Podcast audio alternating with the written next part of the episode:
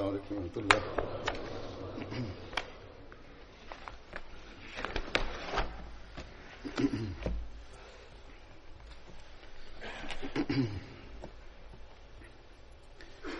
ورحمة الله. أشهد أن لا إله إلا الله وحده لا شريك له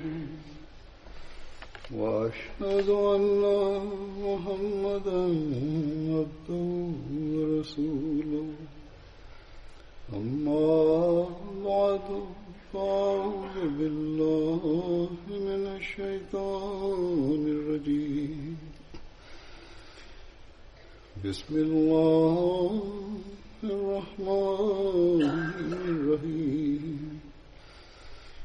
الحمد لله رب العالمين الرحمن الرحيم مالك يوم الدين إياك نعبد وإياك نستعين اهدنا الصراط المستقيم صراط الذين أنعمت عليهم غير المغضوب عليهم ولا الضالين.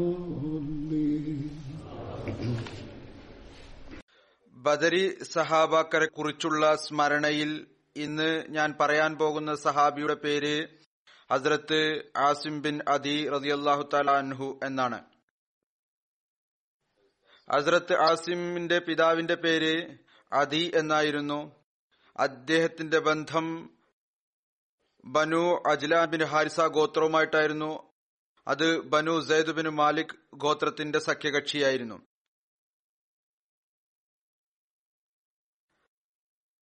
അതുപോലെ തന്നെ ഹസ്രത്ത് ആസിം ബനു അജ്ലാന്റെ തലവനും ഹസ്രത്ത് മാൻ ബിൻ അദിയുടെ സഹോദരനുമായിരുന്നു. ഹസ്രത്ത് ആസിമിന്റെ സ്ഥാനപ്പേര് അബൂബക്കർ എന്ന് വിവരിക്കപ്പെടുന്നു. മറ്റു ചിലരുടെ അഭിപ്രായം അദ്ദേഹത്തിന്റെ സ്ഥാനപ്പേര് അബു അബ്ദുള്ള, അബു ഉമർ, അബു ഉമേർ എന്നായിരുന്നു. ഹസ്രത്ത് ആസിം ഇടത്തരം ഉയരം ഉള്ള ആളായിരുന്നു. മുടിയിൽ മൈലാഞ്ചി ഇടാറുണ്ടായിരുന്നു. ഹസ്രത്ത് ആസിമിന്റെ പുത്രന്റെ പേര് അബുൽ ബർദ എന്നായിരുന്നു. ഹസ്രത്ത് ആസിമിന്റെ മകളുടെ പേര് സഹല എന്നായിരുന്നു. അവരുടെ വിവാഹം ഹസ്രത്ത് അബ്ദുർ റഹ്മാൻ ബിൻ ഔഫുമായിട്ട് നടക്കുകയുണ്ടായി. ആ വിവാഹത്തിൽ നാല് കുട്ടികളുണ്ടായിരുന്നു. മൂന്ന് ആൺകുട്ടികൾ, മഅൻ, ഉമർ, സെയ്ദ്. ഒരു പെൺകുട്ടി അമത്തുർ റഹ്മാൻ സുഗ്ര.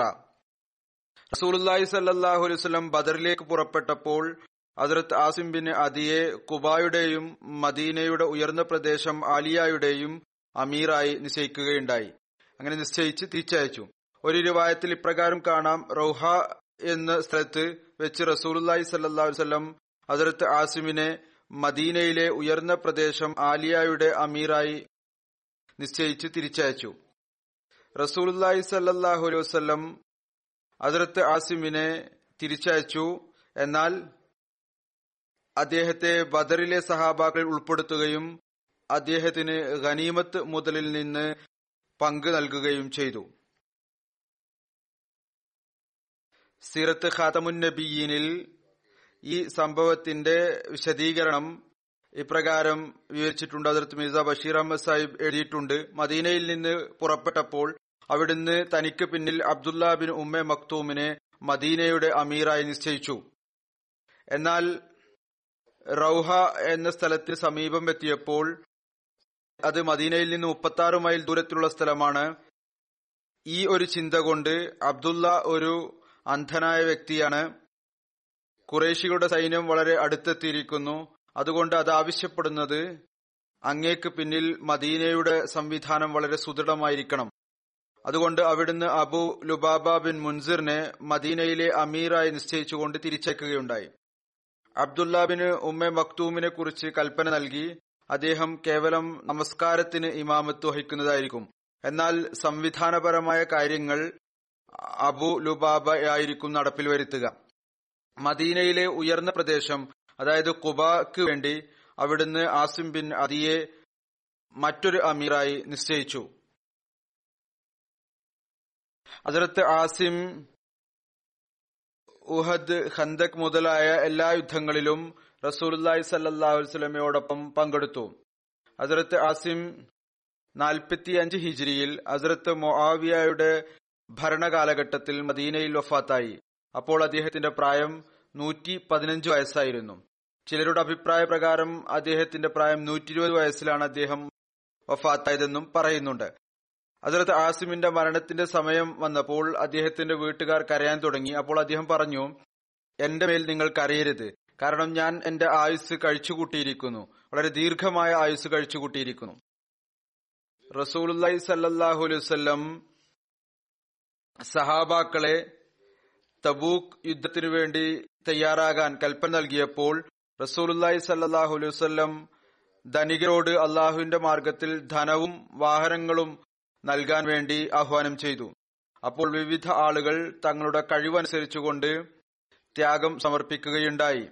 ഈ അവസരത്തിൽ ഹസ്രത്ത് അബൂബക്കർ തന്റെ വീട്ടിലെ മുഴുവൻ സാധനങ്ങളും കൊണ്ടുവന്നു. അത് ഏകദേശം നാലായിരം ദിർഹം ഉണ്ടായിരുന്നു. റസൂലുള്ളാഹി സല്ലല്ലാഹു അലൈഹി വസല്ലം ഹസ്രത്ത് അബൂബക്കറിനോട് ചോദിച്ചു, തന്റെ വീട്ടുകാർക്കായി എന്തെങ്കിലും ഉപേക്ഷിച്ചു വന്നിട്ടുണ്ടോ? അപ്പോൾ അദ്ദേഹം പറഞ്ഞു, വീട്ടുകാർക്കായി അള്ളാഹുവിനെയും അവന്റെ റസൂലിനെയുമാണ് ഉപേക്ഷിച്ചിരിക്കുന്നത്. ഹസ്രത്ത് ഉമർ തന്റെ ഭവനത്തിലെ പകുതി ധനം കൊണ്ടുവന്നു. റസൂലുള്ളാഹി സല്ലല്ലാഹു അലൈഹി വസല്ലം അദ്ദേഹത്തോട് ചോദിച്ചു, തങ്ങളുടെ വീട്ടുകാർക്ക് വേണ്ടി എന്തെങ്കിലും ഉപേക്ഷിച്ചിട്ടുണ്ടോ? അപ്പോൾ പറഞ്ഞു, പകുതി ധനം ഉപേക്ഷിച്ചു വന്നിരിക്കുന്നു. ഈ അവസരത്തിൽ ഹസ്രത്ത് അബ്ദുർ റഹ്മാൻ ബിൻ ഔഫ് നൂറ് ഔക്കിയ നൽകുകയുണ്ടായി. ഒരു ഔക്കിയ എന്ന് പറഞ്ഞാൽ നാൽപ്പത് ദിർഹം ആണ്. റസൂലുള്ളാഹി സല്ലല്ലാഹു അലൈഹി വസല്ലം പറഞ്ഞു, ഉസ്മാൻ ബിൻ അഫ്ഫാനും അബ്ദുറഹ്മാൻ ബിൻ ഔഫും ഭൂമിയിൽ അള്ളാഹുവിന്റെ നിധികളിലുള്ള നിധിയാണ്, അത് അള്ളാഹുവിന്റെ പ്രീതിക്ക് വേണ്ടി ചെലവ് ചെയ്യുന്നു.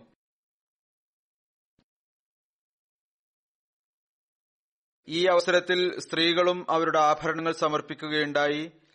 ഈ അവസരത്തിൽ ഹസ്രത്ത് ആസിം ബിൻ അദി, ആരെക്കുറിച്ചാണോ ഇപ്പോൾ പറഞ്ഞുകൊണ്ടിരിക്കുന്നത്, അദ്ദേഹം എഴുപത് വസ്ക് ഈത്തപ്പഴം നൽകുകയുണ്ടായി.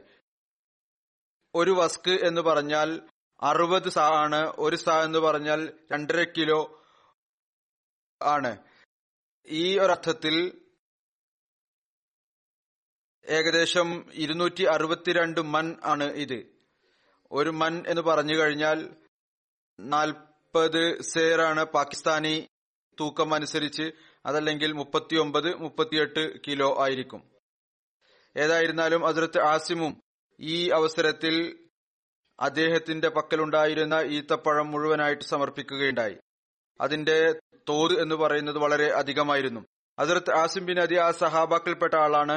ആരെയാണോ റസൂലുള്ളാഹി സല്ലല്ലാഹു അലൈഹി വസല്ലം മസ്ജിദുൽ ദിറാർ തകർക്കുന്നതിന് വേണ്ടി അയച്ചത്. ഇതിന്റെ വിശദീകരണം ഇപ്രകാരം വിവരിക്കപ്പെട്ടിരിക്കുന്നു. ഹസ്രത്ത് ഇബ്ൻ അബ്ബാസ് നിവേദനം ചെയ്യുന്നു, ബനു അംർ ബിൻ ഔഫ് മസ്ജിദ് ഖുബാ നിർമ്മിച്ചു. റസൂലുള്ളാഹി സല്ലല്ലാഹു അലൈഹി വസല്ലമയിലേക്ക് സന്ദേശം അയച്ചു. റസൂലുള്ളാഹി സല്ലല്ലാഹു അലൈഹി വസല്ലം വരികയും അതിൽ നമസ്കരിക്കുകയും ചെയ്താലും ബനു ഗനം ബിൻ ഔഫിലെ കുറച്ചാളുകൾ ആ പള്ളി കണ്ടപ്പോൾ അവർ പറഞ്ഞു, ഞങ്ങളും ഒരു പള്ളി നിർമ്മിക്കുന്നതാണ്, ഏതുപോലെയാണ് ബനു അംർ നിർമ്മിച്ചിരിക്കുന്നത്. അവരോട് അബു അമീർ ഫാസിഖ്, വലിയ എതിരാളിയായിരുന്നു, ഫിത്ന ഉണ്ടാക്കുന്ന ആളായിരുന്നു, പറഞ്ഞു, നിങ്ങളും ഒരു പള്ളി ഉണ്ടാക്കുക, എന്നിട്ട് കഴിയുന്നത്രത്തോളം അതിൽ ആയുധവും സമാഹരിക്കുക. അയാളുടെ നിയ്യത്ത് ഇതായിരുന്നു, അതിനെ ഫിത്നയുടെ കേന്ദ്രമാക്കണം. പറഞ്ഞു, ഞാൻ റോമിലെ ചക്രവർത്തിയുടെ അടുത്തേക്ക് പോവുകയാണ്, അവിടെ നിന്ന് ഒരു റോമൻ സൈന്യത്തെ കൊണ്ടുവരും, അതിനുശേഷം മുഹമ്മദ് റസൂലുള്ളാഹി സ്വല്ലല്ലാഹു അലൈഹി വസല്ലമയും അദ്ദേഹത്തിന്റെ സുഹൃത്തുക്കളെയും ഇവിടെ നിന്ന് പുറത്താക്കും. പള്ളി നിർമ്മിച്ചു പൂർത്തിയായപ്പോൾ റസൂലുള്ളാഹി സല്ലല്ലാഹു അലൈഹി വസല്ലമയുടെ സമക്ഷത്തിൽ അവിടുത്തെ ആളുകൾ ഹാജരായി. എന്നിട്ട് പറഞ്ഞു, ഞങ്ങൾ ഈ പള്ളി രോഗികളുടെയും അതുപോലെ തന്നെ വൈകല്യമുള്ളവരുടെയും സുഖത്തിനു വേണ്ടി നിർമ്മിച്ചിട്ടുള്ളതാണ്, അവർക്ക് അധിക ദൂരം നമസ്കരിക്കാൻ പോകാൻ സാധിക്കുകയില്ല, അതുകൊണ്ട് അങ്ങയോട് അപേക്ഷിക്കുകയും ചെയ്തു, താങ്കൾ ഇവിടെ വന്ന് നമസ്കരിച്ചാലും. റസൂലുള്ളാഹി സല്ലല്ലാഹു അലൈഹി വസല്ലം അവരോട് പറഞ്ഞു, ഞാനിപ്പോൾ യാത്രക്കുള്ള തയ്യാറെടുപ്പിൽ മുഴുകിയിരിക്കുകയാണ്, ഇൻഷാല്ലാ ഞങ്ങൾ തിരിച്ചു വന്നു കഴിഞ്ഞാൽ അവിടെ വന്ന് ഞാൻ നമസ്കരിപ്പിക്കുന്നതായിരിക്കും. തബൂക്ക് യുദ്ധത്തെ യാത്രയായിരുന്നു അത്. തബൂക്ക് യുദ്ധത്തിൽ നിന്ന് തിരിച്ചു വന്നതിനു ശേഷം റസൂലുള്ളാഹി സല്ലല്ലാഹു അലൈഹി വസല്ലം അവിടെ നിന്ന് കുറച്ച് ദൂരത്തിലുള്ള ഒരു സ്ഥലം സിഔൻ എന്ന് പറയുന്നിടത്ത്, അത് ഇനും മദീനക്കുമിടയ്ക്ക് ഒരു മണിക്കൂർ ദൂരം യാത്രയുണ്ട്, അവിടെ താമസിച്ചു. അപ്പോൾ അങ്ങേക്ക് മസ്ജിദ് ദിറാറിനെ കുറിച്ചുള്ള വഹി ഇറങ്ങി. അത് വിശുദ്ധ ഖുർആനിൽ സൂറത്തു തൗബയിലുണ്ട്. വല്ലദീന തഖദൂ മസ്ജിദൻ ദിറാറൻ വകുഫ്റൻ വതഫ്രീഖ ബൈനൽ മുഅ്മിനീന വഇർസാദൻ ലിമൻ ഹാറബല്ലാഹ വറസൂലഹു മിൻ ഖബൽ വലിഹലിഫന്ന ഇൻ അറദ്നാ ഇല്ലൽ ഹുസ്ന വല്ലാഹു യഷ്ഹദു ഇന്നഹും ലകാരിബൂൻ.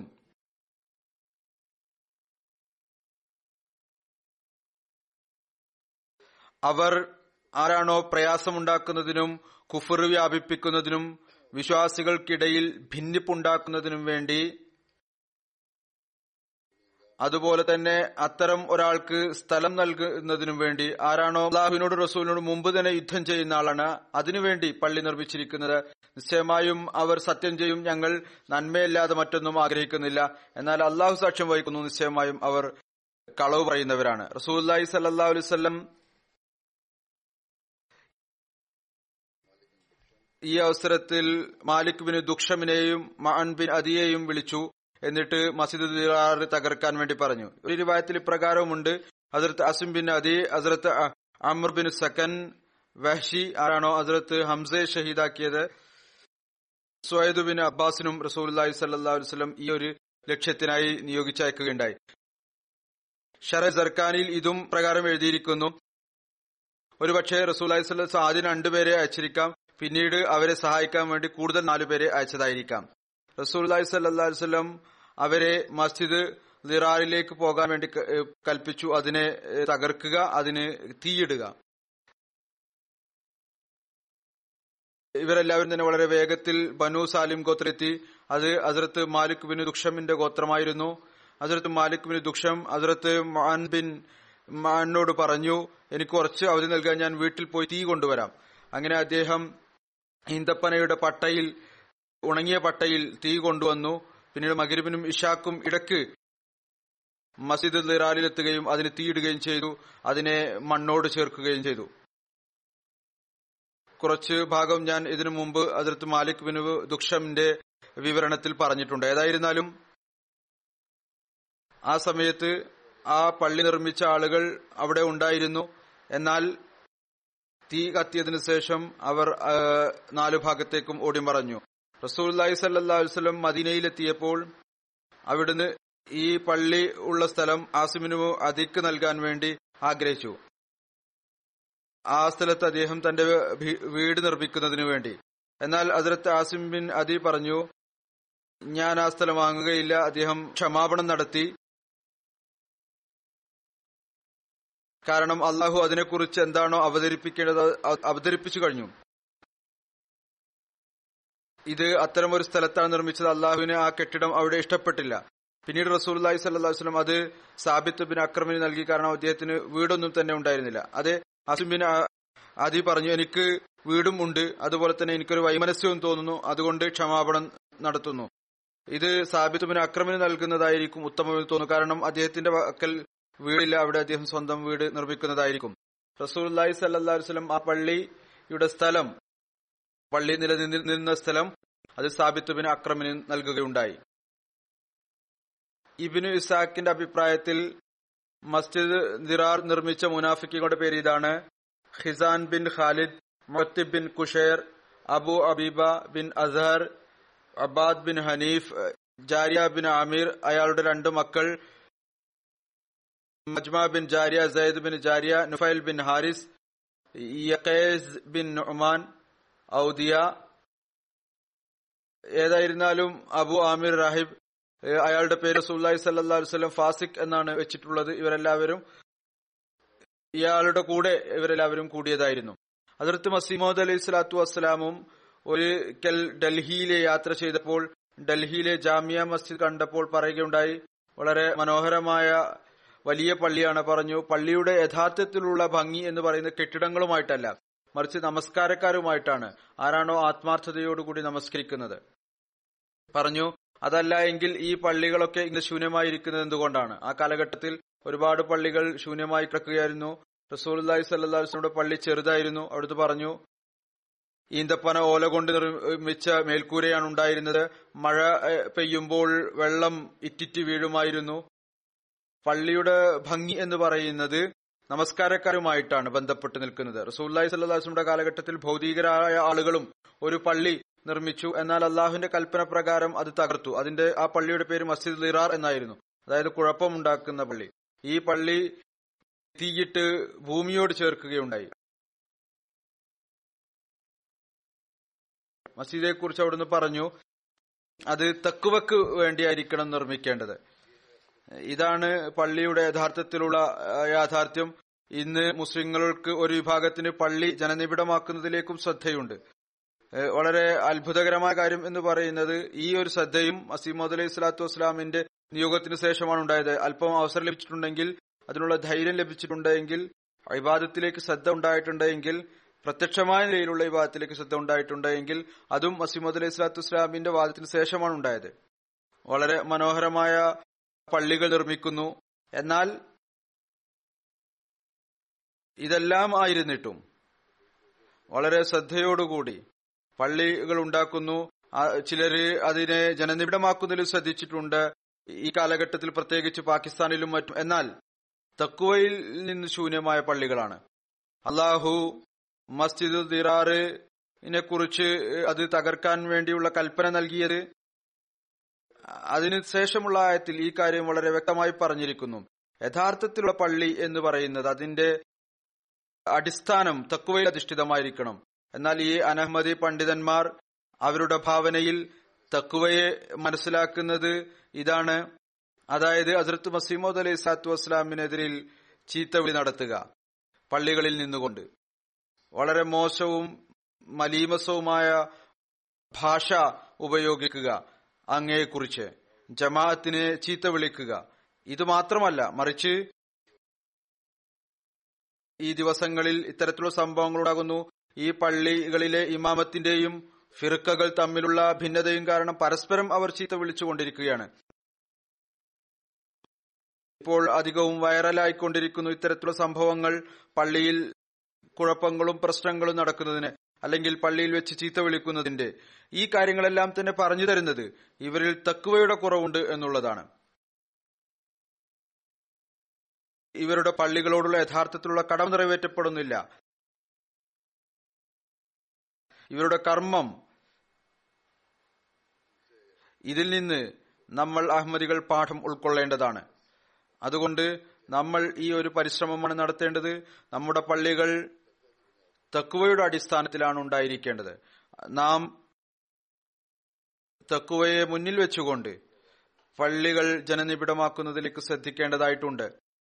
ഇതാണ് യഥാർത്ഥത്തിലുള്ള കാര്യം. ഇത് അഥവാ ഇത് നിലനിൽക്കുകയാണെങ്കിൽ, ഏതുവരെ ഇത് നിലനിൽക്കുന്നുവോ അതുവരെ ഇൻഷാ അല്ലാഹു തആല നാം അള്ളാഹുവിന്റെ അനുഗ്രഹങ്ങൾക്ക് അവകാശികളായിക്കൊണ്ടിരിക്കും. ഹസ്രത്ത് ഖലീഫ അവൽ റളിയല്ലാഹു തആല അൻഹു പറയുന്നു ഇതിനെക്കുറിച്ച്, ലിമൻ ഹാറബല്ലാ, ഇതിനെ വിശദീകരിച്ചുകൂടെ പറയുകയാണ്, ഇത് അബു ആമിറിലേക്കുള്ള സൂചനയാണ്. അയാൾ ക്രിസ്ത്യാനിയായിരുന്നു. അയാളുടെ തന്ത്രങ്ങളിൽ ഒരു തന്ത്രം ഇതുകൂടിയായിരുന്നു. റസൂലുള്ളാഹി സ്വല്ലല്ലാഹു അലൈഹി വസല്ലം ഈ പള്ളിയിൽ വന്ന് നമസ്കരിക്കുക, പിന്നീട് കുറച്ച് മുസ്ലിങ്ങൾ അങ്ങോട്ടും വരും, അങ്ങനെ മുസ്ലിങ്ങൾക്കിടയിൽ ഭിന്നിപ്പുണ്ടാക്കാം. ഈ അബു ആമിർ തന്റെ ഒരു സ്വപ്നവും വളരെ പ്രസിദ്ധമാക്കി വെച്ചിരുന്നു. അയാൾ പറഞ്ഞു, ഞാൻ കണ്ടിട്ടുണ്ട് റസൂലുള്ളാഹി സല്ലല്ലാഹു അലൈഹി വസല്ലം വഹീദൻ തരീദൻ ശരീദൻ, അതായത് എല്ലാവരും ഉപേക്ഷിക്കപ്പെട്ട് നഅൂദുബില്ലാ ഏകനായിക്കൊണ്ട് വഫാത്താകുന്നതാണ്. നബി കരീം സല്ലല്ലാഹു അലൈഹി വസല്ലം അയാളുടെ ഈ കാര്യം കേട്ട് പറഞ്ഞു, സ്വപ്നം സത്യമാണ്, ശരിയാണ് പറയുന്നത്. യഥാർത്ഥത്തിൽ കാര്യം ഇതാണ്, സ്വപ്നം സത്യമാണെന്ന് പറയുന്നത് അയാൾ തന്റെ അവസ്ഥയെക്കുറിച്ചാണ് ഈ സ്വപ്നം കണ്ടിട്ടുള്ളത്. അത് അങ്ങനെ തന്നെ സംഭവിക്കുകയും ചെയ്തു. പേര് പറഞ്ഞില്ല. പേര് പറയാത്തതിൽ ഭാഷാപരമായ വിശാലതയായിരുന്നു.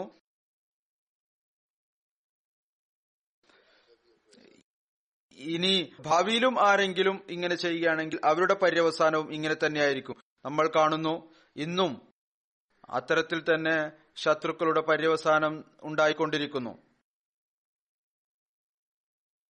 അടുത്ത സഹാബി പറയാൻ പോകുന്നത്, അദ്ദേഹത്തിന്റെ പേര് ഹസ്രത്ത് അമ്ർ ബിൻ ഔഫ് എന്നാണ്. ഹസ്രത്ത് അമർ, അദ്ദേഹത്തിന്റെ പേര് ഉമൈർ എന്നും കാണാം. പിതാവിന്റെ പേര് ഔഫ് എന്നായിരുന്നു. ഹസ്രത്ത് അമറിന്റെ സ്ഥാനപ്പേര് അബു അമർ എന്നായിരുന്നു. അദ്ദേഹത്തിന്റെ ജനം മക്കയിൽ വെച്ചാണ് നടന്നത്. ഇബ്നു സഅദ് പറയുന്നതനുസരിച്ച് അദ്ദേഹം യമൻകാരനായിരുന്നു, യമൻ വാസിയായിരുന്നു. ജീവചരിത്രകാരന്മാരും ചരിത്രകാരന്മാരും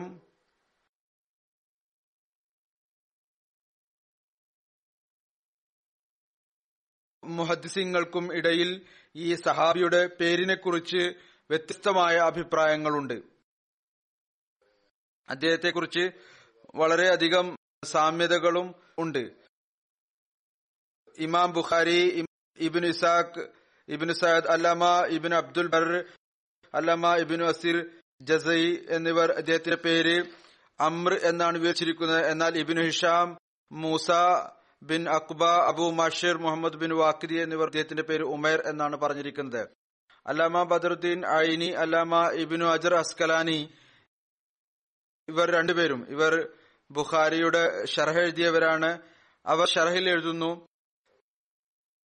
അമ്ർ ബിൻ ഔഫും ഉമൈർ ബിൻ ഔഫ് ഇവർ രണ്ടുപേരും ഒരാൾ തന്നെയാണ്. ഇമാം ബുഖാരിയുടെ അഭിപ്രായത്തിൽ ഹസ്രത്ത് Amr bin Auf Ansari Quraish ഗോത്രത്തിലെ ബനു ആമിർ ബിൻ ലൂയുടെ സഖ്യകക്ഷിയാണ്. എന്നാൽ ഇബ്നു ഇഷാമും ഇബ്നു സഅദും ഖുറൈഷയുടെ കുടുംബം ബനു ആമിർ ബിൻ ലൂയിയുമായിട്ടാണ് ബന്ധമാണ് പറഞ്ഞിരിക്കുന്നത്. അല്ലാമ ബദറുദ്ദീൻ ഐനി അദ്ദേഹം ബുഖാരിയുടെ ശറഹ് എഴുതിയ ആളാണ്. ഇതിനെ അദ്ദേഹം കൂട്ടിയോജിപ്പിക്കാൻ വേണ്ടി ശ്രമിച്ചിട്ടുണ്ട്, പരസ്പരം വിവിധ അഭിപ്രായങ്ങളെ കൂട്ടിയോജിപ്പിച്ചിട്ടുണ്ട്. അദ്ദേഹം പറയുന്നു, യഥാർത്ഥത്തിൽ ഹസ്രത്ത് അമർ ബിൻ ഔഫ് അൻസാറുകളുടെ ഗോത്രം ഔസിൽ നിന്നോ ഖസ്റജിൽ നിന്നോ ആയിരുന്നു. അദ്ദേഹം മക്കയിൽ പോയി താമസിച്ചു, പിന്നീട് ചില ആളുകളുടെ സഖ്യകക്ഷിയായി അവിടെ തീരുകയും ചെയ്തു.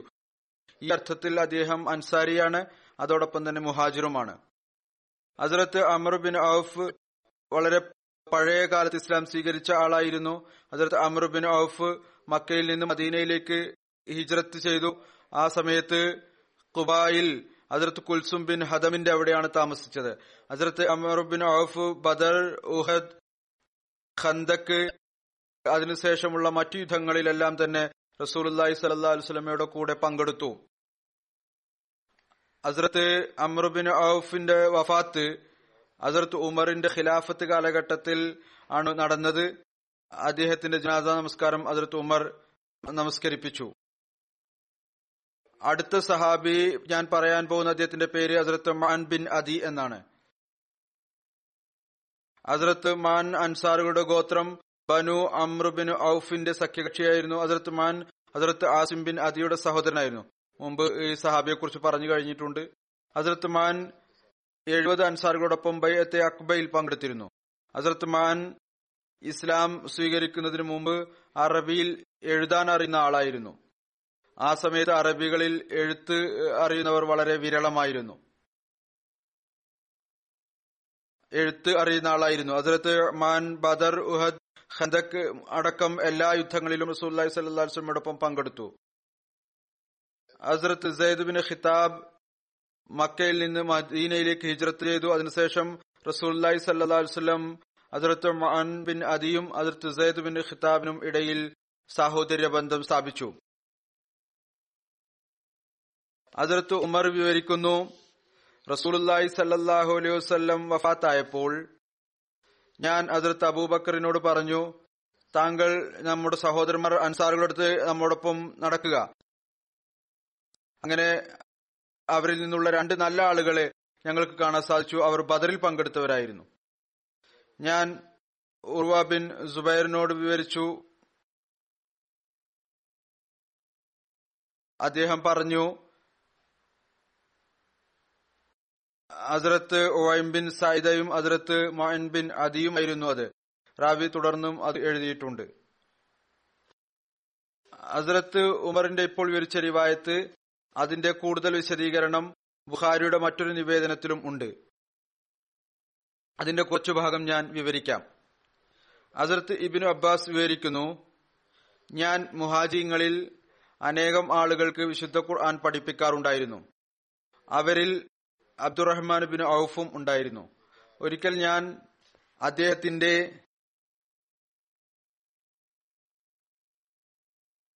മിനായിലുള്ള വീട്ടിലായിരുന്നു. അദ്ദേഹം അപ്പോൾ ഉമർ ബിൻ ഖത്താബിന്റെ അടുത്ത് പോയിരിക്കുകയായിരുന്നു. ഈ സംഭവം ആ അവസാന ഹജ്ജിലത്തേതാണ്, ഏതോന്നാണ് ഹസ്രത്ത് ഉമർ അവസാനമായി നിർവഹിച്ചത്. അബ്ദുറഹ്മാൻ ബിൻ ഔഫ് തിരിച്ചു എന്റെ അടുത്ത് വന്നപ്പോൾ അദ്ദേഹം പറഞ്ഞു, നീയും ആ വ്യക്തിയെ കണ്ടിരുന്നുവെങ്കിൽ എത്ര നന്നായിരുന്നു. ആരാണോ ഇന്ന് അമീറുൽ മുഅ്മിനീന്റെ അടുത്ത് വന്ന് ഇപ്രകാരം പറഞ്ഞത്, അമീറുൽ മുഅ്മിനീൻ തങ്ങൾക്ക് ഇന്ന ആളെ കുറിച്ച് അറിയാൻ സാധിച്ചിട്ടുണ്ടോ? അയാൾ പറയുന്നു, അഥവാ ഉമർ പോയി കഴിഞ്ഞാൽ ഞാൻ ഇന്ന ആളെ ബൈഅത്ത് ചെയ്യുന്നതാണ്. അതായത് മുമ്പ് തന്നെ ഉമറിന്റെ ഖിലാഫത്ത് സമയത്ത് തന്നെ പറയുകയാണ്, താങ്കൾക്ക് ശേഷം ഞാൻ ഇന്ന ആൾക്ക് ബൈഅത്ത് ചെയ്യുന്നതാണ്. പിന്നീട് അയാൾ പറഞ്ഞു, അല്ലാഹുവാണ് സത്യം, അബൂബക്കറിന്റെ ബൈഅത്ത് പെട്ടെന്ന് ധൃതിയിലും ഒച്ചപ്പാടിൽ സംഭവിച്ചതാണ്. വരുന്നതിനെ കുറിച്ച് പ്രകടിപ്പിച്ചു എന്ന് മാത്രമല്ല, ഹസ്രത്ത് അബൂബക്കർ റളിയല്ലാഹു തആല അൻഹുവിന്റെ ബൈഅത്ത് നഊദു ബില്ലാ ധൃതിയിലും ഒച്ചപ്പാടിലും തെറ്റായി സംഭവിച്ചു പോയതാണ്. ഈ വിധത്തിൽ അദ്ദേഹത്തിന് അദ്ദേഹത്തിന്റെ ഖിലാഫത്തിന്റെ സ്ഥാനം ലഭിച്ചതാണ്. ഇത് കേട്ട് ഹസ്രത്ത് ഉമർ വളരെയധികം ദുഃഖിതനായി. പിന്നീട് അദ്ദേഹം പറഞ്ഞു, അഥവാ അല്ലാഹു ഉദ്ദേശിച്ചാൽ ഞാൻ ഇന്ന് വൈകുന്നേരം ആളുകൾക്കിടയിൽ എഴുന്നേറ്റ് നിൽക്കും, അവരെ ആ കാര്യത്തെക്കുറിച്ച് ബോധ്യപ്പെടുത്തും. ആരാണോ അവരുടെ കാര്യങ്ങൾ നിർബന്ധപൂർവം തങ്ങളുടെ കൈകളിൽ എടുക്കാൻ ഉദ്ദേശിക്കുന്നത്? അബ്ദുറഹ്മാൻ പറയുന്നു, ഞാൻ പറഞ്ഞു, അമീറുൽ മുഅ്മിനീൻ അങ്ങനെ ചെയ്യരുത്. കാരണം ഹജ്ജിൽ പൊതുജനങ്ങളും കുഴപ്പക്കാരുമെല്ലാം ഒരുമിച്ച് കൂടിയിട്ടുണ്ടായിരിക്കും. താങ്കൾ ആളുകൾക്കിടയിൽ എഴുന്നേറ്റ് നിൽക്കുമ്പോൾ ഈ ആളുകൾ നിർബന്ധപൂർവ്വം താങ്കളുടെ സമീപത്തേക്ക് വരും, ഒരുമിച്ച് കൂടും. ഞാൻ ഭയപ്പെടുന്നു താങ്കൾ എഴുന്നേറ്റ് നിന്ന് അത്തരത്തിലുള്ള കാര്യം പറയുകയും ഏറ്റുപറയുന്ന ആൾ താങ്കളെക്കുറിച്ച് അതിൽ നിന്ന് വ്യത്യസ്തമായ മറ്റെന്തെങ്കിലും കാര്യങ്ങൾ പറയുകയും ചെയ്യും. താങ്കൾ പറയുന്നതിനോ കൂട്ടിച്ചേർത്ത് മറ്റെന്തെങ്കിലും പറഞ്ഞ് പ്രസിദ്ധമാക്കും. ആളുകൾക്ക് അത് മനസ്സിലാക്കാനും സാധിക്കുകയില്ല. അതിനെ ശരിയായ സ്ഥലത്ത് അവർ ഉപയോഗിക്കുകയും ചെയ്യുകയില്ല. അതവർക്ക് മനസ്സിലാക്കാനും സാധിക്കുകയില്ല. പിന്നീട് ശരിയായ സ്ഥലത്ത് അത് അവർ പ്രതിഷ്ഠിക്കുകയും ചെയ്യില്ല. അതിന്റെ വിശദീകരണം നൽകാനും സാധിക്കുകയില്ല. ഹസ്രത്ത് ഉമറിന് അദ്ദേഹം ഈ ഒരു മഷ്ഊറ നൽകി, താങ്കൾ ആ സമയം വരെ കാത്തിരിക്കുക, ഹജ്ജിന് ശേഷം മദീനയിൽ എത്തുക. കാരണം അത് ഹിജ്റത്തിന്റെയും സുന്നത്തിന്റെയും സ്ഥലമാണ്. അവിടെ എന്താണ് സംഭവിക്കുക, അവിടെ മനസ്സിലാക്കാൻ കഴിവുള്ള നല്ല ആളുകളെ മാറ്റി നിർത്തിക്കൊണ്ട് താങ്കൾക്ക് എന്താണ് പറയാനുള്ളത് അത് അവരോട് സമാധാനപൂർവ്വം പറയുക. പറയുന്നു, അറിവുള്ള ആളുകൾ താങ്കളുടെ കാര്യങ്ങൾ മനസ്സിലാക്കുകയും ശരിയായ സ്ഥലത്ത് അതിനെ ഉപയോഗിക്കുകയും ചെയ്യും. തങ്ങളുടേതായ വ്യാഖ്യാനങ്ങൾ നടത്താൻ മുതിരുകയില്ല. പിന്നീട് അത് ഉമർ പറഞ്ഞു, ശരി, അല്ലാഹുവാണ് സത്യം, ആദ്യമായി മദീനയിൽ ഖുത്ബക്ക് വേണ്ടി എഴുന്നേറ്റ് നിൽക്കുമ്പോൾ ഞാൻ ഈ കാര്യം വിവരിക്കുന്നതായിരിക്കും. ഇബ്നു അബ്ബാസ് പറയുന്നു, ഞങ്ങൾ മദീനയിൽ ദുൽഹജ്ജയുടെ അവസാനമാണ് എത്തിയത്. വെള്ളിയാഴ്ച ദിവസം ആയപ്പോൾ ജുമായുടെ സൂര്യൻ മധ്യാഹ്നത്തിൽ നിന്ന് തെറ്റിയപ്പോൾ ഞങ്ങൾ പെട്ടെന്ന് പള്ളിയിൽ ചെന്നു. അവിടെ നിന്ന് ഞാൻ സയ്യിദ് ബിൻ ഉസൈദിനെ മിമ്പറിന്റെ അടുത്തിരിക്കുന്നതായി കണ്ടു. ഞാനും അദ്ദേഹത്തിന്റെ അടുത്തുപോയി ഇരുന്നു. എന്റെ കാൽമുട്ട് അദ്ദേഹത്തിന്റെ കാൽമുട്ടുമായി തട്ടുന്നുണ്ടായിരുന്നു. അതിന്റെ മുഴുവൻ വിശദീകരണവും അദ്ദേഹം പറയുകയാണ്. കുറച്ചു കഴിഞ്ഞപ്പോൾ ഹസ്രത്ത് ഉമർ ബിൻ ഖത്താബ് വന്നു. ഞാൻ അദ്ദേഹം മുന്നിലൂടെ വരുന്നത് കണ്ടപ്പോൾ ഞാൻ സയ്യിദ് ബിൻ സയ്യിദിനോട് പറഞ്ഞു, ഇന്ന് അദ്ദേഹം അത്തരത്തിലുള്ളൊരു കാര്യം പറയുന്നതാണ്. അത് അദ്ദേഹം ഖലീഫ ആയതിനു ശേഷം ഒരിക്കലും പറയാത്തതായിരിക്കും. അദ്ദേഹം എന്റെ സംസാരം വിസ്മയത്തോടു കൂടി നോക്കി. അദ്ദേഹം എന്റെ അടുത്തിരിക്കുകയായിരുന്നു. അദ്ദേഹം അത്ഭുതത്തോടു കൂടി നോക്കി. എന്നിട്ട് പറഞ്ഞു, അദ്ദേഹം ഇതിനു മുമ്പ് പറയാത്ത കാര്യം പറയും എന്ന് പ്രതീക്ഷിക്കുന്നില്ല. ഹസ്രത്ത് ഉമർ മിമ്പറിൽ ഇരുന്നു. ബാങ്ക് വിളിച്ചാൽ ബാങ്ക് വിളി അവസാനിപ്പിച്ചപ്പോൾ അദ്ദേഹം എഴുന്നേറ്റ് നിന്നു. എന്നിട്ട് അല്ലാഹുവിനെ സ്തുതിക്കേണ്ട വിധത്തിൽ മുറയനുസരിച്ച് സ്തുതിച്ചു. എന്നിട്ട് പറഞ്ഞു, അമ്മാ ബഅദ്, ഞാൻ നിങ്ങളോട് അത്തരത്തിലുള്ള ഒരു കാര്യം പറയാൻ പോവുകയാണ്. അത് ഞാൻ പറയണം എന്നത് എനിക്ക് നിശ്ചയിക്കപ്പെട്ടിട്ടുള്ളതാണ്. എനിക്കറിയില്ല എന്റെ ഈ സംസാരം എന്റെ മരണത്തിന് സമീപമാണോ അല്ലേ എന്ന്. അതുകൊണ്ട് ആരാണോ ഈ കാര്യം മനസ്സിലാക്കിയത്, നല്ലപോലെ ഓർത്തുവെച്ചത്, അവരുടെ ഒട്ടകം അവരെ എവിടെയാണോ എത്തിക്കുന്നത് അതിനെ അവിടെ വിവരിക്കുകയും ചെയ്യുക. അതായത് ഈ സന്ദേശം എത്രത്തോളം നിങ്ങൾക്ക് മറ്റുള്ളവരിലേക്ക് ശരിയായ രീതിയിൽ എത്തിക്കാൻ സാധിക്കുമോ എത്തിച്ചുകൊള്ളുക. ആർക്കാണോ ഈ ഒരു ഭയമുള്ളത് അയാൾ ഈ കാര്യം മനസ്സിലാക്കിയിട്ടില്ല എന്ന്. അതുകൊണ്ട് ഞാൻ ആർക്കും തന്നെ അനുവാദം നൽകുന്നില്ല അവർ എന്നെ കുറിച്ച് കളവ് പറയുക എന്നത്. തെറ്റായ കാര്യം എത്തിക്കുക എന്നത്. പിന്നീട് അവിടുന്ന് പറഞ്ഞു, അള്ളാഹു മുഹമ്മദ് സല്ലല്ലാഹു അലൈഹി വസല്ലമയെ സത്യത്തോടുകൂടി അയച്ചു. അങ്ങയുടെ മേൽ ശരീഅത്തിന്റെ കൽപ്പനകൾ ഇറക്കി. പിന്നീട് ചില കൽപ്പനകളെ കുറിച്ച് പരാമർശിച്ചു. ഒരു നീണ്ട വിശദീകരണമാണ്, അതിനെ ഞാൻ ഉപേക്ഷിക്കുകയാണ്. പിന്നീട് അവിടുന്ന് പറഞ്ഞു, കേൾക്കുക, റസൂൽ തിരുമേനി സല്ലല്ലാഹു അലൈഹി വസല്ലം തിരുമേനി ഇതുകൂടി പറഞ്ഞിരുന്നു, നിങ്ങൾ പെരുപ്പിച്ചുകൊണ്ട് എന്നെ പ്രശംസിക്കരുത്. ഏതുപോലെ ഇബ്നു മറിയമിനെ പ്രശംസിക്കുന്നതിൽ അതിശയോക്തി കാണിച്ചു. പറഞ്ഞു, നിങ്ങൾ ഇപ്രകാരം പറഞ്ഞുകൊള്ളുക. റസൂലുള്ളാഹി സ്വല്ലല്ലാഹു അലൈഹി വസല്ലം പറഞ്ഞു, നിങ്ങൾ ഇപ്രകാരം പറയുക എന്നെ കുറിച്ച്, അദ്ദേഹം അള്ളാഹുവിന്റെ ദാസനും ദൂതനുമാണ്.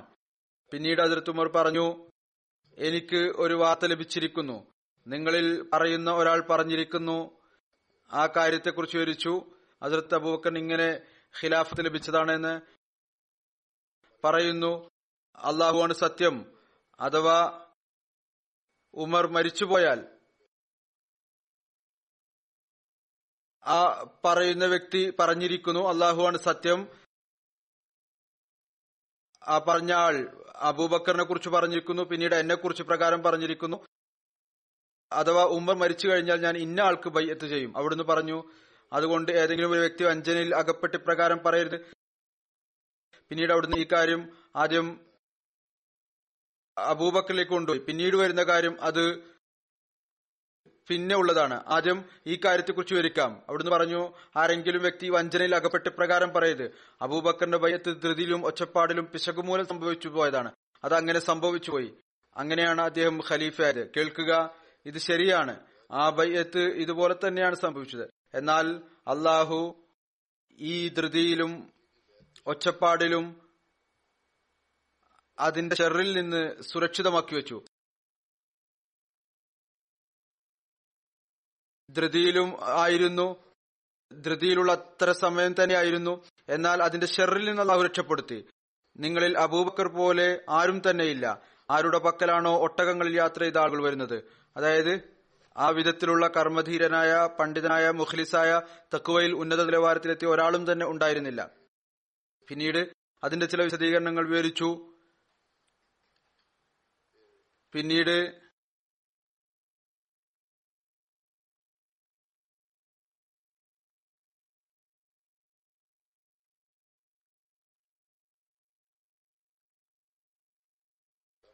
അവിടുന്ന് പറഞ്ഞു, ആരാണോ മുസ്ലിങ്ങളുടെ കൂടിയാലോചന കൂടാതെ ഏതെങ്കിലും വ്യക്തിയെ ബൈഅത്ത് ചെയ്തത് അയാളുടെ ബൈഅത്ത് ചെയ്യരുത്.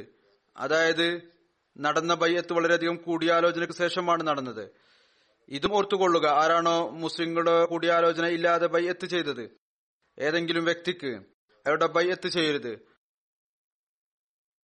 ആരാണോ അയാൾക്ക് ബൈഅത്ത് ചെയ്ത് അയാളെയും ബൈഅത്ത് ചെയ്ത്, കാരണം അയാൾ സ്വയം അയാളെ കൊല്ലുന്ന ആളാകരുത്. യഥാർത്ഥത്തിൽ ഞങ്ങളുടെ സംഭവം ഇപ്രകാരമാണ് നടന്നത്.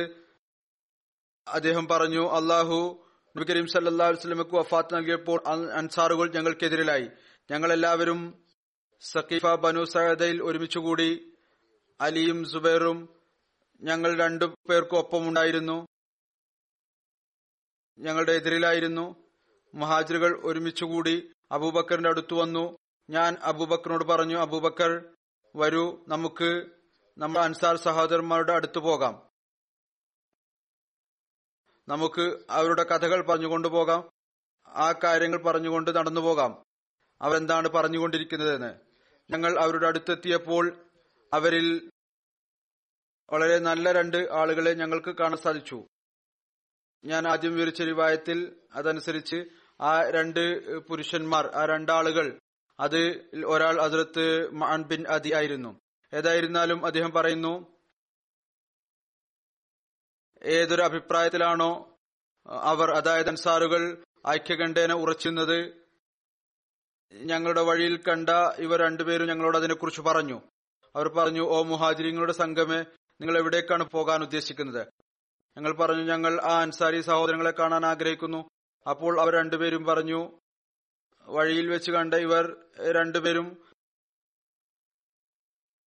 അതിൽ ഒരാൾ മഅൻ ബിൻ അദിയായിരുന്നു, പറഞ്ഞു, ഒരിക്കലും അവിടെ പോകരുത്, നിങ്ങൾക്ക് ഉചിതമായിട്ടുള്ളത് നിങ്ങൾ കൂടിയാലോചന സ്വയം ചെയ്തു കൊള്ളുക, നിങ്ങൾ അവിടെ പോകരുത്. എന്നാൽ ഹസ്രത്ത് ഉമർ പറഞ്ഞു, അല്ലാഹുവാണ് സത്യം, ഞങ്ങൾ തീർച്ചയായും അവിടെ അടുത്ത് പോകുന്നതാണ്. ഞങ്ങൾ തീർച്ചയായും അവരുടെ അടുത്ത് പോകുന്നതാണ്.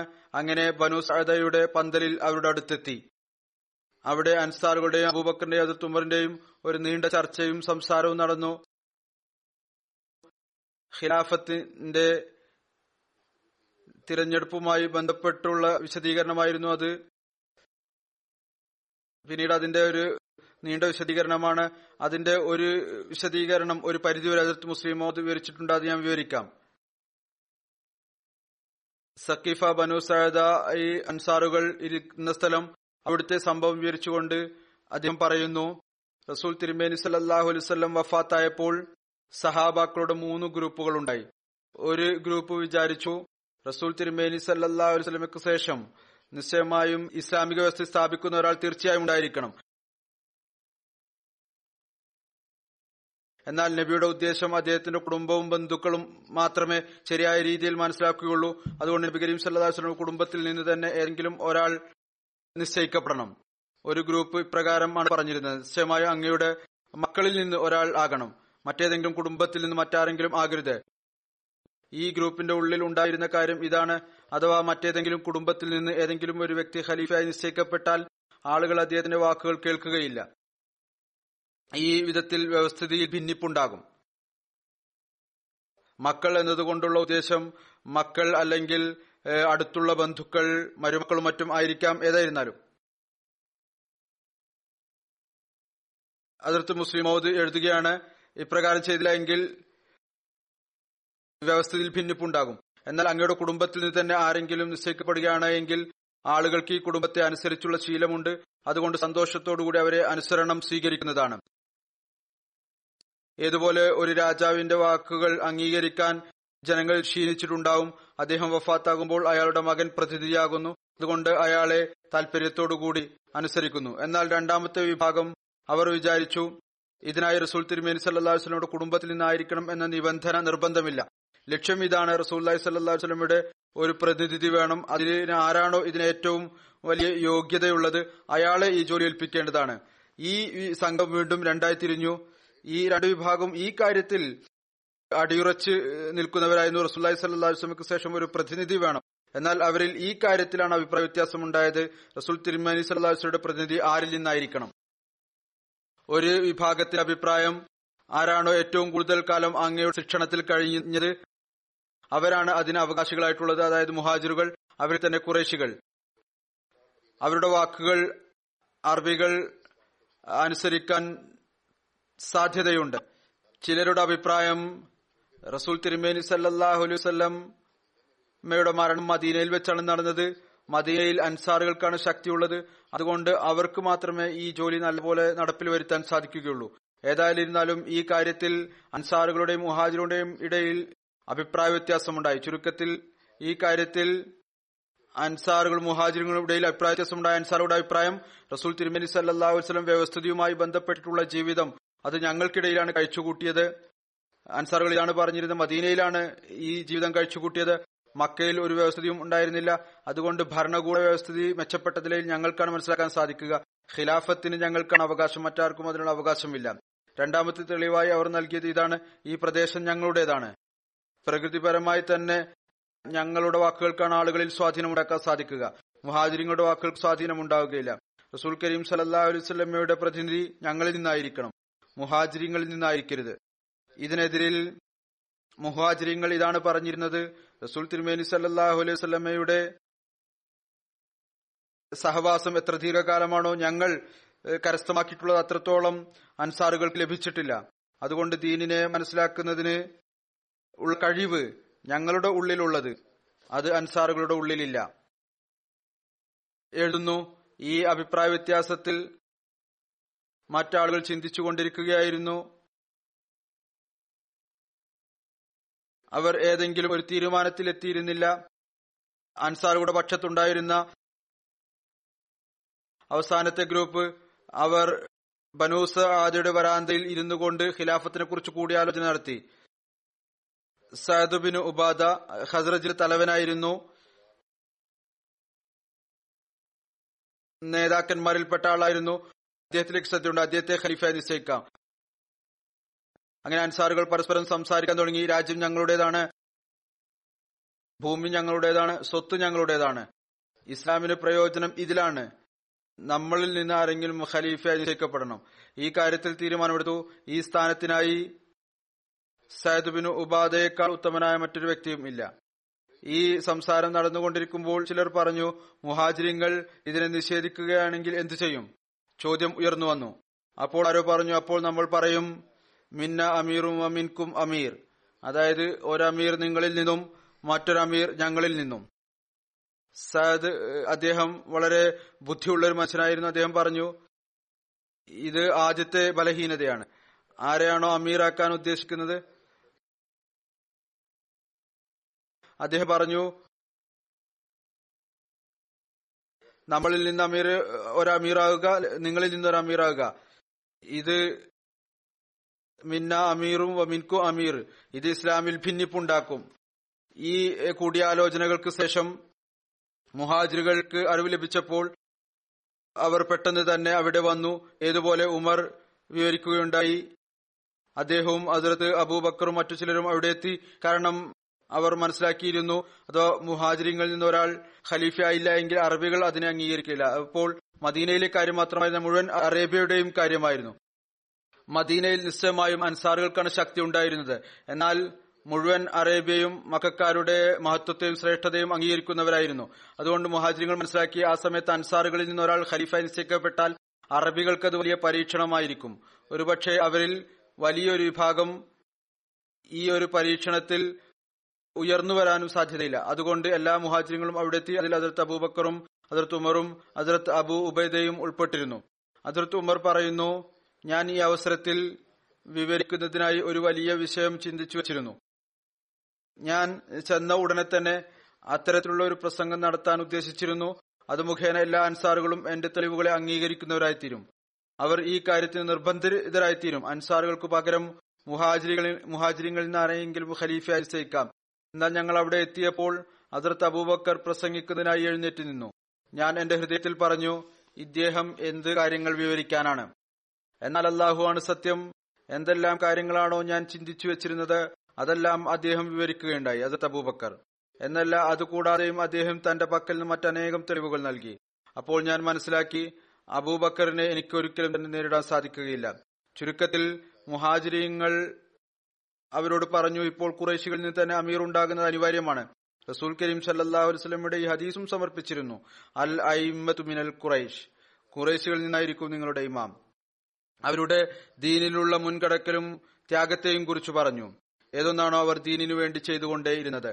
അപ്പോൾ ഹുബാബ് ബിൻ മുൻസിർ ഖദ്രജി എതിർപ്പ് പ്രകടിപ്പിച്ചു. എന്നിട്ട് പറഞ്ഞു, ഞങ്ങൾ ഈ കാര്യം അംഗീകരിക്കുകയില്ല, അതായത് മുഹാജിറിങ്ങളിൽ നിന്ന് ഖലീഫയാകണം എന്നുള്ളത്. അഥവാ നിങ്ങൾ ഒരു വിധത്തിലും അംഗീകരിക്കുന്നില്ല എങ്കിൽ, നിങ്ങൾക്ക് ഈ കാര്യത്തിൽ വലിയ ശാഠ്യമാണ് എങ്കിൽ, പിന്നീട് ഈ കാര്യമാണ്, ഒരമീർ നിങ്ങളിൽ നിന്നുണ്ടാകട്ടെ, ഒരമീർ ഞങ്ങളിൽ നിന്നും ഉണ്ടാകട്ടെ, ഒരു ഖലീഫ നിങ്ങളിൽ നിന്നും ഒരു ഖലീഫ ഞങ്ങളിൽ നിന്നും. ഹസ്രത്ത് ഉമർ പറഞ്ഞു, നിങ്ങൾ ചിന്തിച്ച് ഗ്രഹിച്ച് കാര്യങ്ങൾ സംസാരിക്കുക. നിങ്ങൾക്കറിയില്ലേ, റസൂലുള്ളാഹി സ്വല്ലല്ലാഹു അലൈഹി വസല്ലം പറഞ്ഞിരുന്നു, ഒരു സമയത്ത് രണ്ടമീറുമാർ ഉണ്ടാവുക എന്ന് പറയുന്നത് അനുവദനീയമല്ല. ഹസ്രത്ത് മുസ്ലിം അത് എഴുതുന്നു. ഇതിൽ നിന്ന് അറിയാൻ സാധിക്കുന്നു, ഹദീസുകൾ അത്തരത്തിൽ നിലവിലുണ്ടായിരുന്നു. റസൂൽ കരീം സല്ലല്ലാഹു അലൈഹി വസല്ലം ഖിലാഫത്തിന്റെ വ്യവസ്ഥിതിയെ വ്യാഖ്യാനിച്ചിരുന്നു. എന്നാൽ അങ്ങയുടെ ജീവിതത്തിൽ സഹാബാക്കളുടെ ചിന്ത ഈ കാര്യത്തിലേക്ക് പോയില്ല.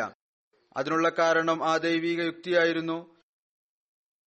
അതിന്റെ യുക്തി ഹദ്രത്ത് മുസ്ലിം മൗദ് വിവരിക്കുന്നു. അതേതായിരുന്നാലും പറഞ്ഞു കഴിഞ്ഞു. ഹദ്രത്ത് ഉമർ പറയുന്നു, നിങ്ങളുടെ ഈ ആവശ്യം ഒരമീർ നിങ്ങളിൽ നിന്നും ഒരമീർ ഞങ്ങളിൽ നിന്നും എന്നുള്ളത് ശരീഅത്ത് പരമായോ ബുദ്ധിപരമായോ ഒരു തരത്തിലും അനുവദനീയമല്ല. പിന്നീട് ഹദ്രത്ത് അബൂബക്കറിനെ പ്രകാരമാണ് തിരഞ്ഞെടുത്തത്. കുറച്ച് ചർച്ചകൾക്കും സംസാരത്തിനു ശേഷം ഹസ്രത്ത് അബൂ ഉബൈദ എഴുന്നേറ്റു നിന്നു.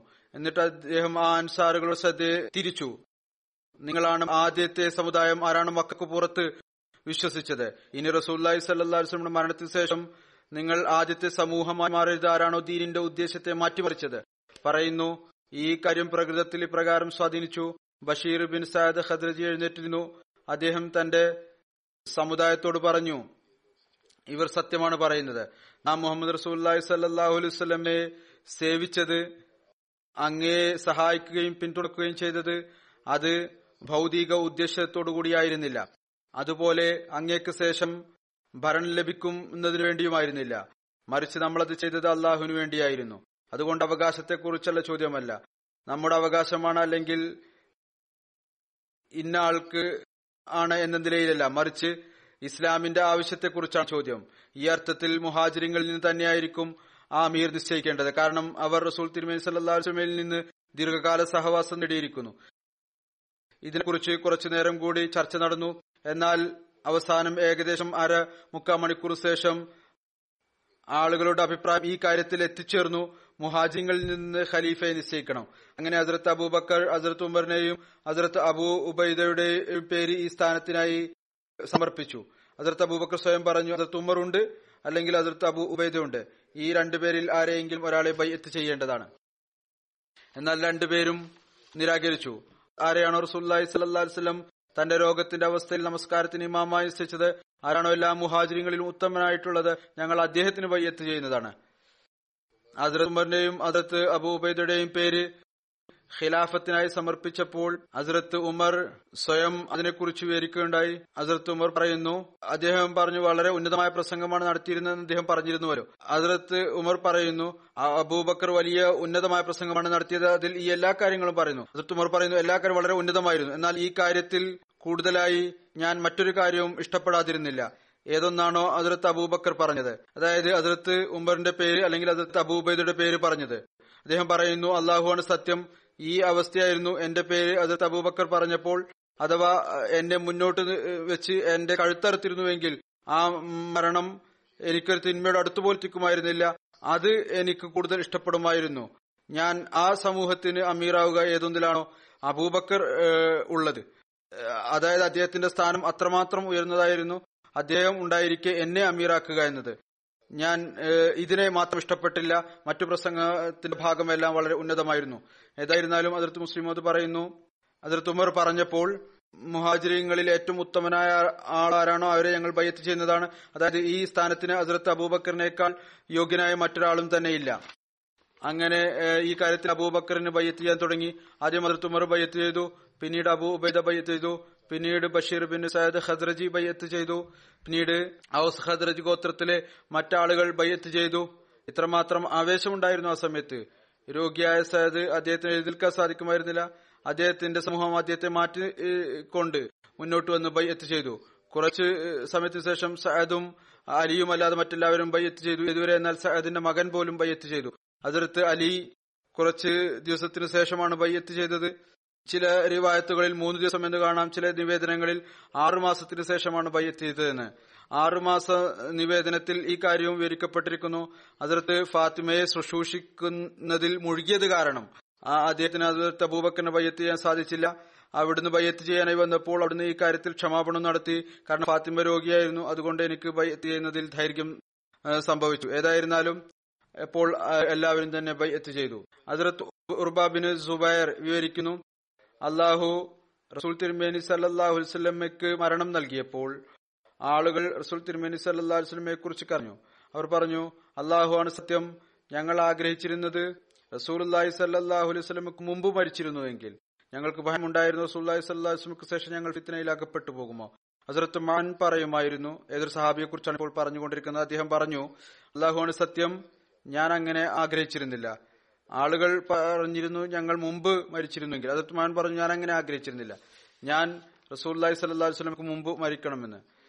അത് ഏതുവരെ എന്നാൽ റസൂൽ തിരുമേനി സല്ലല്ലാഹു അലൈഹി വസല്ലമ ശേഷവും റസൂൽ തിരുമേനി സല്ലല്ലാഹു അലൈഹി വസല്ലമയെ അതേപോലെ തന്നെ ഞാൻ സത്യപ്പെടുത്തണം, ഏതുപോലെയാണോ അങ്ങയുടെ ജീവിതകാലത്ത് ഞാൻ സത്യപ്പെടുത്തിയത്, ഏതു പ്രകാരമാണോ ഞാൻ അങ്ങയെ നബിയായി വിശ്വസിച്ചത്, അതുപോലെ തന്നെ ഈ കാര്യത്തിലും സാക്ഷ്യപ്പെടുത്തണം അങ്ങയുടെ മരണത്തിന് ശേഷവും. ഏതൊരു വ്യവസ്ഥിതി അതിന്റെ പ്രവചനം, ഖിലാഫത്തിന്റെ പ്രവചനം അവിടുന്ന് നടത്തിയിരുന്നത്, ഖിലാഫത്ത് റാഷിദിനെ കുറിച്ച് അത് ആരംഭിച്ചിരിക്കുന്നു, അതിനെ നിലനിർത്തണം. അങ്ങനെ മുനാഫിക്കീങ്ങളെയും മുർത്തദീങ്ങളുടെയും വലയിലൊരു അകപ്പെടുകയില്ല. ഇതാണ് ആ ഈമാന്റെ നിലവാരം. ഇത് ഓരോ അഹമ്മദികളും തങ്ങളുടെ ഉള്ളിൽ സ്ഥാപിക്കേണ്ടതിന്റെ ആവശ്യമുണ്ട്. ഒരു റിവായത്തനുസരിച്ച് ഹദ്റത്ത് മഅൻ ഹദ്റത്ത് ഖാലിദ് ബിൻ വലീദിനോടൊപ്പം നബി കരീം സല്ലല്ലാഹു അലൈഹി വസല്ലമയുടെ ശേഷം മുർത്തദീങ്ങളെയും കലാപകാരികളെയും ഇല്ലായ്മ ചെയ്യുന്നതിനു വേണ്ടി ഈ പുറപ്പെട്ട സംഘത്തിൽ ഉൾപ്പെട്ടിരുന്നു. ഹദ്റത്ത് ഖാലിദ് ബിൻ വലീദ് ഇരുന്നൂറ് കുതിരസവാരികളോടൊപ്പം ഹദ്റത്ത് മഅനെ യമാമയിലേക്ക് സംഘതലവനായിക്കൊണ്ട് അയക്കുകയുണ്ടായി. ഹസ്രത്ത് റസൂലുള്ളാഹി സ്വല്ലല്ലാഹു അലൈഹി വസല്ലം ഹസ്രത്ത് മാന്റെ സഹോദര ബന്ധം സയ്യിദ് ബിൻ ഖത്താബുമായി സ്ഥാപിക്കുകയുണ്ടായി. ഈ രണ്ട് സഹാബാക്കളും ഹസ്രത്ത് അബൂബക്കറിന്റെ ഖിലാഫത്ത് കാലഘട്ടത്തിൽ യമാമ യുദ്ധത്തിൽ പന്ത്രണ്ട് ഹിജ്രിയിൽ ഷഹാദത്ത് വരിക്കുകയുണ്ടായി. അള്ളാഹു ഓരോ അഹമ്മദിക്കും നുബുവത്തിന്റെ സ്ഥാനം മനസ്സിലാക്കാനുള്ള തൗഫീഖ് നൽകുമാറാകട്ടെ. ഖിലാഫത്തുമായി ആത്മാർത്ഥതയുടെയും കൂറിന്റെയും ബന്ധം സ്ഥാപിക്കാനുള്ള തൗഫീഖ് നൽകുമാറാകട്ടെ.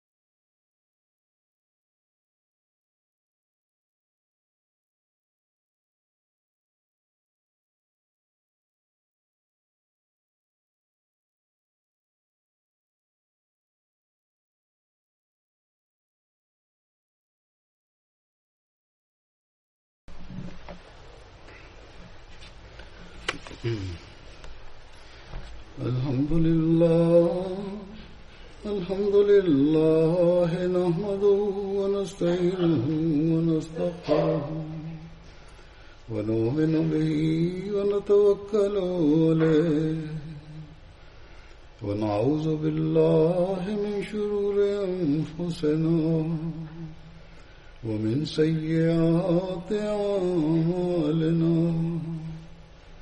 من يهده الله فلا مضل له ومن يضلل فلا هادي له ونشهد أن لا إله إلا الله ونشهد أن محمدا عبده ورسوله. عباد الله رحمكم الله إن الله يأمر بالعدل والإحسان وإيتاء ذي القربى وينهى عن الفحشاء والمنكر والبغي يعظكم لعلكم تذكرون. اذكروا الله يذكركم وادعوه يستجب لكم ولذكر الله أكبر.